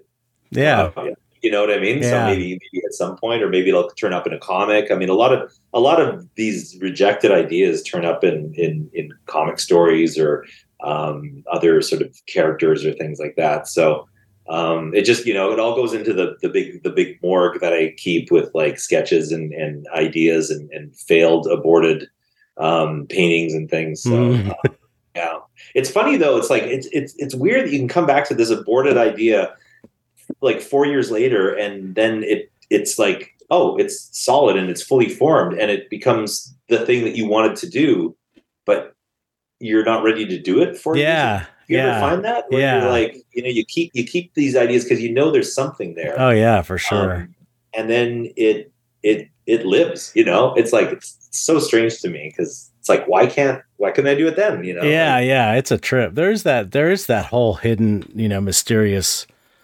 element to art in that way. Really there really is like this unknowable trippy otherworldly, otherworldly yeah, other dimension. Yeah, I'm starting. thing. I never really bought into all that before, but I'm starting to sort of like, yeah, that starting to make a lot of sense because there's no other explanation for how It- these things it- unfold or why they happen or where where things come from. Yeah, yeah, it's so weird. It's so weird. Um, yeah, yeah. I, I, I view. I really, view, you know. Also, a lot of it is your perspective. You know, because I, I, I really view it as like, um, you know, you are, you are uh, the the midwife of of an idea. Who knows where the idea comes from? You think you think it up, but Mm. where does it come from? Where did you know the millions of things that happened that led to you thinking this one thought that thought the thing up is just impossible to consider. Yeah. You know what I mean? It's just it's all insane. Reality is just insane. But um it's it's almost like we to be a good artist I feel like you need to be in service of the idea so it's like you're kind of like I'm you're not the boss in a way. Your Yeah. job is to interpret the thing. The idea is the boss.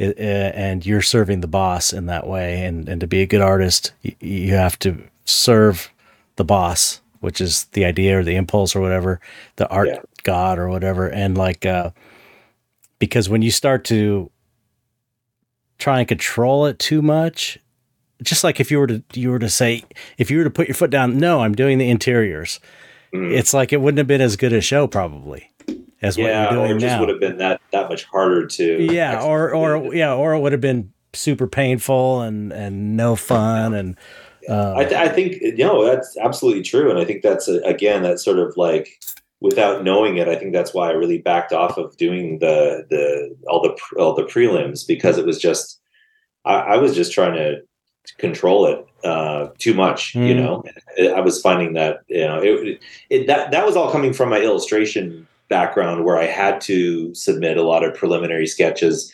I had to submit these rough ideas, and I was sort of working in that in that mode and that was working for me for up to a point and then it became a hindrance you know Right. it sort of quickly flipped over and it's like oh this is no longer a useful tool Right. and all i'm doing is is drawing the same thing 40 times in a slightly different way mhm, i could just go right to canvas and just you know just just start right just start painting. And then once I started doing that, um, yeah, it's sort of there's there's a, a frustration that goes with that, but also um, a, a real vibrancy, and also this like wonderful sense of surprising yourself yeah yeah uh, at the end of it. That even if it is kind of frustrating, once you get sort of through it, you're through the tunnel, and you're sort of surprised with you know you're, you with with what you've actually painted ac- ac- accomplished. And that's a that's a great feeling too. It's not not just that you've like created something but that you're actually surprised by it as well. Yeah Um, yeah. you know and that that comes from both uh, for me for both paintings and also um opening a box of risograph printed comics and not really knowing what it's going to be like because you've never actually seen that risograph that's comic true before. yeah. You, you, you've drawn it, you've separated all the layers, you've seen the sort of the PDF of the color, the rough sort of color sense, but you really don't know what that physical object is going to look like until you open that box. And Mhm. then that's like Christmas to me because Mhm. you're just like, this is like, wow, this is other, it's kind of otherworldly because yeah it's like, didn't, I, I had a hand in it, but this is not directly from, you know, it goes through a filter yeah yeah what a it's trip really fun. yeah that's so cool It's fun when it doesn't suck. Yeah So and then when it sucks, it's really hard, and, and I don't It's like want to a paint. nightmare. I don't want to be an artist anymore. So I don't know how many times those words come out of my mouth. My wife's just like, "Okay, you don't want help anymore. You just want to say those words." It's like, true. I just I'm just saying words now. Uh, sometimes it's so painful though. Yeah. Every once every once in a while, I'm like, why did I, why why did I do this? Why didn't anybody warn me about this? Everyone just was like supportive of me becoming a fine artist. Why didn't normal normal people tell you It's like their fault. Yeah, you can. At least you can blame somebody because it's like you know. Of course, I'm I'm kidding, but I uh, know. um yeah yeah your your color palette is the other thing i know you probably got to get going soon but uh i i just had to touch on your color palette is so great i love it it's like it's it is is got that retro feel these kind of pulp covers and, and old comics and it's like i i it's i i so appreciate that stuff that i want to incorporate it into my work but it's like i just can't it's it's it's weird. It's like I I try to bring in influences of things I Mhm. love and they just end up being the way I do them and they're their own thing, which is Yeah. good. That's the way you it should be, but it's still kind of like, man, I wish I could paint in that kind of Oh, I totally, I totally understand. First of all, thank you, and and uh, secondly, I was very surprised when you asked me to be on the, the dark arts uh, pod, dark art podcast because it's like, are you sure? Because listeners It's not ex- maybe check out my work, and they're You're just st- you paint we you I mean us- okay, we paint we have I have all kinds of different guests on. It focuses on dark art people, but Yeah, But um, but the thing is, is you are like a monster guy too. You you do sci-fi and monsters in your paintings also. D- d- yeah. There's an under. I, I kind of half joking. So there there's is a like connection there. an undercurrent of darkness underneath these Yeah. like pretty pastels and Easter egg colors. yeah, and- yeah. For, I mean, you're the the the monsters you do that are like you know just the classic retro pulp comic monsters. I find so inspiring and uh, like just because I love monsters and I love that era of monsters Mm. and um, they they they totally inspire me in my own work. But it's like I'm not painting in that style, but but the but the inspiration makes me want to do more of kind of my own take on monsters. You know what I mean? yeah. So I appreciate that. I love Oh, it. Oh, thank you. So whereas Um, I'm not able to really incorporate the colors and the style so much, it still inspires me. It's it's funny you mentioned that because I'm I'm again the sort of the reverse where it's I, I admire people who can paint like in like earth tones really successfully because I, I'm starting to get comfortable with it now. But when I started trying to paint in like sepias and earth tones, it was just like a, it was a, it was like a like a mud pit of mud. You know, it just it, it looked terrible. It was dead. Hmm. There was no there was no life to it. And it's like, how do people paint with earth tones, but make it look vibrant and alive versus this sort of just dead muddiness, you know? Hmm. And it really like I, I I there was for me it was the opposite. It's like I couldn't I couldn't crack that nut. You Interesting. know, it's like easy for me to paint in in uh, in a in a colorful, exaggerated palette, but I couldn't. I couldn't. interesting. Uh, yeah. I couldn't. I couldn't uh, tame it. You know, it was like I was unable to tame that that, that palette. Um, I but, love it. uh, I love it. Um, I love you know. It's like, but yeah, I mean, color color is, is such a big uh, such a big influence. I'm I'm a yeah, I'm kind of a color junkie. Um, you know, and just like early early Technicolor films, like yeah, I love Technicolor. Oz. Um, they sort of Technicolor movies are so the cool. Cinecolor. You know, I don't know. Do you know Cinecolor? The sort of What? it, it was sort of like two two strip uh, color. There was, was basically it was like a blue and a sort of a burnt orangey red color, Uh, yeah. and there was there was no yellows, there was no greens. It was just this sort of like very odd.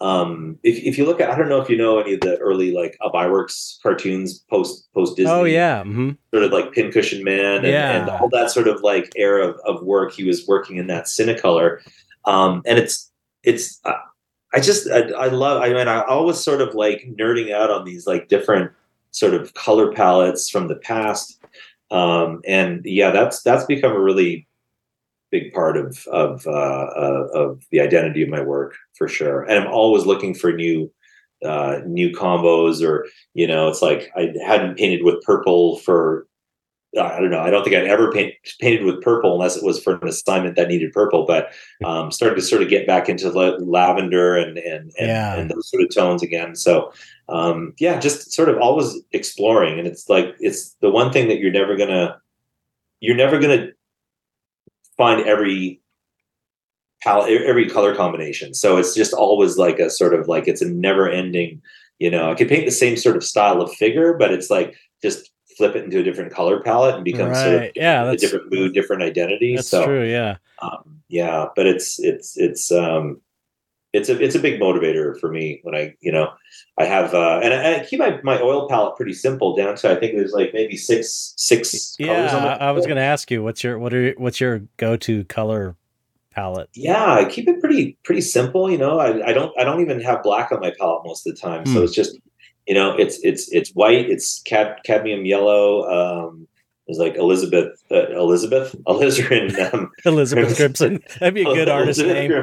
Um, yeah, uh, cobalt, yeah, cobalt blue, uh, burnt umber, and then uh, I keep a little bit of like phthalo green on on the palette just to keep like the greens and you know, really mm-hmm. really super bright. Um, and that's about it. Wow. And then I you know have a, I have other colors that I will often sort of introduce into the mix, but that's the sort of the basic. Right. Like I can kind of mix anything I need to from those. Yeah, yeah, so. yeah. I'm I'm a big fan of simple palettes. Yeah, you know? took me a while to get there, but um, after a few dozen YouTube t- tutorials, I sort of found found one that sort of worked, and um, and yeah, so because I, I, I, was just that was the other thing that was happening early on with oil painting is things were just getting out of control. There was like paint everywhere. I, there was no organization to it. Yeah, right. Um, palette was was filled. I had no room to work because it was like every that was like, what am I like? Yeah, there was just a lot of bad colors that were being. Made. Oh like, yeah, totally. The more the more options they had, I was always ending up with this really like dirty purple gray, and it was like, why? Is, why you know, just just one one color, one like mix, one step too much, and you're in this like dirty purple gray zone. Yeah. You know? so it was it was driving me nuts. So I had to really I, I, I made a very focused effort to sort of get my palette pared down. Yeah. And, uh, and, and keep it a little bit more uh, organic and a little bit more uh, simplified. So. Yeah, I like I like the idea of having the super simple palette and bring in what you need that you can't get out of those colors. It's so much easier. I remember because when I was first starting out, it was like, remember you'd you'd see a color and you go, that looks like a cool color to paint with, and you just buy it, and then you have all these range of all these weird greens and crazy colors that you would never use. I know. And then you start, at least for me, I'd start, I'd put my palette out, and I would just have like one, two, three, four, five, like all these colors. Yeah. And I'm like, what? The, you know, that's no way to do it. It's like, yeah, you're not gonna get anywhere with that. How can it makes no sense whatsoever. Yeah, totally. uh, no, I, I'm I'm all about like not using colors from the tube. Like mm-hmm. I, I'm always, uh, pretty yeah. much always adding something to the. You know, I, I am always mixing. There's there's nothing I use straight out of the tube. Um, uh, even if it's white, it's like no, there's going to be a little bit of like green gold in there or mm. brown or something like that, just to kind of like you know. Um, and I, yeah, I'm just sort of always when I worked in gouache and acrylic, I worked that way, and I kind of kept that up with the with the oil painting as well. Yeah, yeah. Well, you could see it in the work. It's like everything's nice and you know it's bright, but it's still muted in a way that feels natural. It's like you you know you see so often with uh newer artists that are just learning to paint. It's like that's like a tell is when it's like a blue sky that's just blue ultramarine yeah. out of the tube, you know, with white or something. And it's like, you know, once you once you really understand color, you realize it's like there the colors are saturated like that so you can get the maximum amount yeah. out of them. It's not because you're supposed to be painting with those colors. It's, yeah. it's, it's so that you can get the widest range of colors. Exactly. Yeah. yeah but it's great school, like straight out of the tube kind of. but you know, every, everybody goes through that. I went through that. It's like you, you figure that shit out uh, along along the way. Um. So okay, I'll, I guess I'll let you go. I, I uh, appreciate you. We're on like you know an hour and a half here. I, I oh cool. I imagine okay. yeah, no, that went by really fast. That it's it seems like there's a lot more that we didn't uh, touch on. We didn't talk about Universal monster movies or yeah, I know, I know. We didn't, we didn't, get into all that, but um, well, a lot of yeah. I mean, the influences could be for me could be a whole other, a whole other. Yeah, I know, right? Like it's just an endless well of of uh, uh, of influences all over the place, like all over the place. But yeah, yeah. Well, okay. One one last thing. I just I just um, um uh I, I don't want to um I I don't want to keep you too long because I know your daughter is coming in. Trying to emerge through the door in a second. um. Yeah. The, uh, okay. One thing. One last thing is the uh, you know of course I'm sure we're both Universal Monster fans and all that stuff, but um, I love these these pulp cover artists that I'm sure you're a fan of. I'm sure you're influenced by these pulp book covers. These guys back, uh, it's like I don't really even remember their names, but I do have a couple books on. Uh, there's one called "It's a Man's World." Have you ever seen that book? Oh yeah, so that that sort of focuses on what like the sort of like 50s, 60s. Yeah, yeah, yeah, yeah, yeah. I, I think those those painters are so good. Norman, Norman Saunders was a big yeah, uh, yeah. He, he sort of started with pulps, but then he transitioned in later years into the sort of the the the men's uh, men's mag- men's adventure magazine. And he did uh, um, uh, uh, wacky packs, wacky packs. Yeah, I did wacky, too. yeah, I did wacky packs and stuff. But which uh, were things like that were like an influence on me too. And and I could see like in your work, I could see wacky packages. oh yeah, yeah, absolutely. No, totally, totally. That's the thing. It's like, yeah, I, I, think we could sort of go to all those different areas. Yeah. Okay. okay. We'll yeah. have to we'll have to have a, a, a second interview where we talk about wacky packages and totally totally and, nerd out uh, on, on, on, on, illustration yeah. art from the, the, first part of the 20th century. I love that stuff. Those it's like the, the thing about those those painters is like you could tell they they so knew their shit you know, you, yeah. you, couldn't get away with half-assing it. It's like the the average uh, book illustrator back then was the, the, like the the average guy was better probably than most painters today. You know what I mean? Crazy skills, crazy skill levels. Like yeah. there's this like there was this level that they all they all had to hit in order to back then just paint these covers. Yeah, you know, and so many of them didn't hit that level, but they're still incredible or yeah, or yeah, incredibly, incredibly visionary in terms of like maybe they're not quite at that level, but just like their own. Yeah, their true. Own yeah, and just true. as amazing as anything else. You know? Yeah, so. yeah, yeah, yeah. Even those like I got I bought these uh co- horror comic like the off horror comics, like not the EC ones. There's these anthologies of of them you, I got on uh, Amazon and I can't remember the name, but it's like an off horror comic brand. Yeah. And they're so bad compared to EC, but I still love them. They're still amazing. They still have oh, that yeah. feeling and they're and they're cool in their own way in a, in a different way, you know what I mean? Yeah, absolutely. I, I I I dig deep into all that stuff too. There's all that that surface level sort of entry stuff that's really well known that kind of is is the easy the easy entry point but then yeah when you start to really get into it it's like oh and then and then there's like you know and then you start to get into the the, the foreign stuff and right go down the wormhole which you know which i'm doing right now uh, even though you're trying to you're trying to break off yes. but yeah anyways this stuff is all exciting to me but that's yeah it's uh i love it I love it. I'm such a such a fan. I, I, I, you know, I think it's like I said, it's cool that you are able to, um, because I, I love that stuff but I don't really paint like that. And so I admire that you are able to paint like that in that sort of style. I think it's really cool. You know, I just uh, use it as, as, as inspiration for me just to kind of do my own thing, I guess. But anyway, uh, yeah. So, so thanks for coming on. It was a great interview. I appreciate you taking the time. Oh well, thanks for having me again. It was a great, uh, great conversation. It flew by, and uh, yeah. See, yeah, I, t- I told you, I told really you. Nice to catch up. yeah, yeah, yeah, great. No, you warned, you did warn me about that. well, the last yeah. thing we have to do is just say goodbye to the audience. So, in in whatever way you want, you just say goodbye, audience, or goodbye, or whatever you want. Your final message to the to the audience. All right. Have a good one. All right.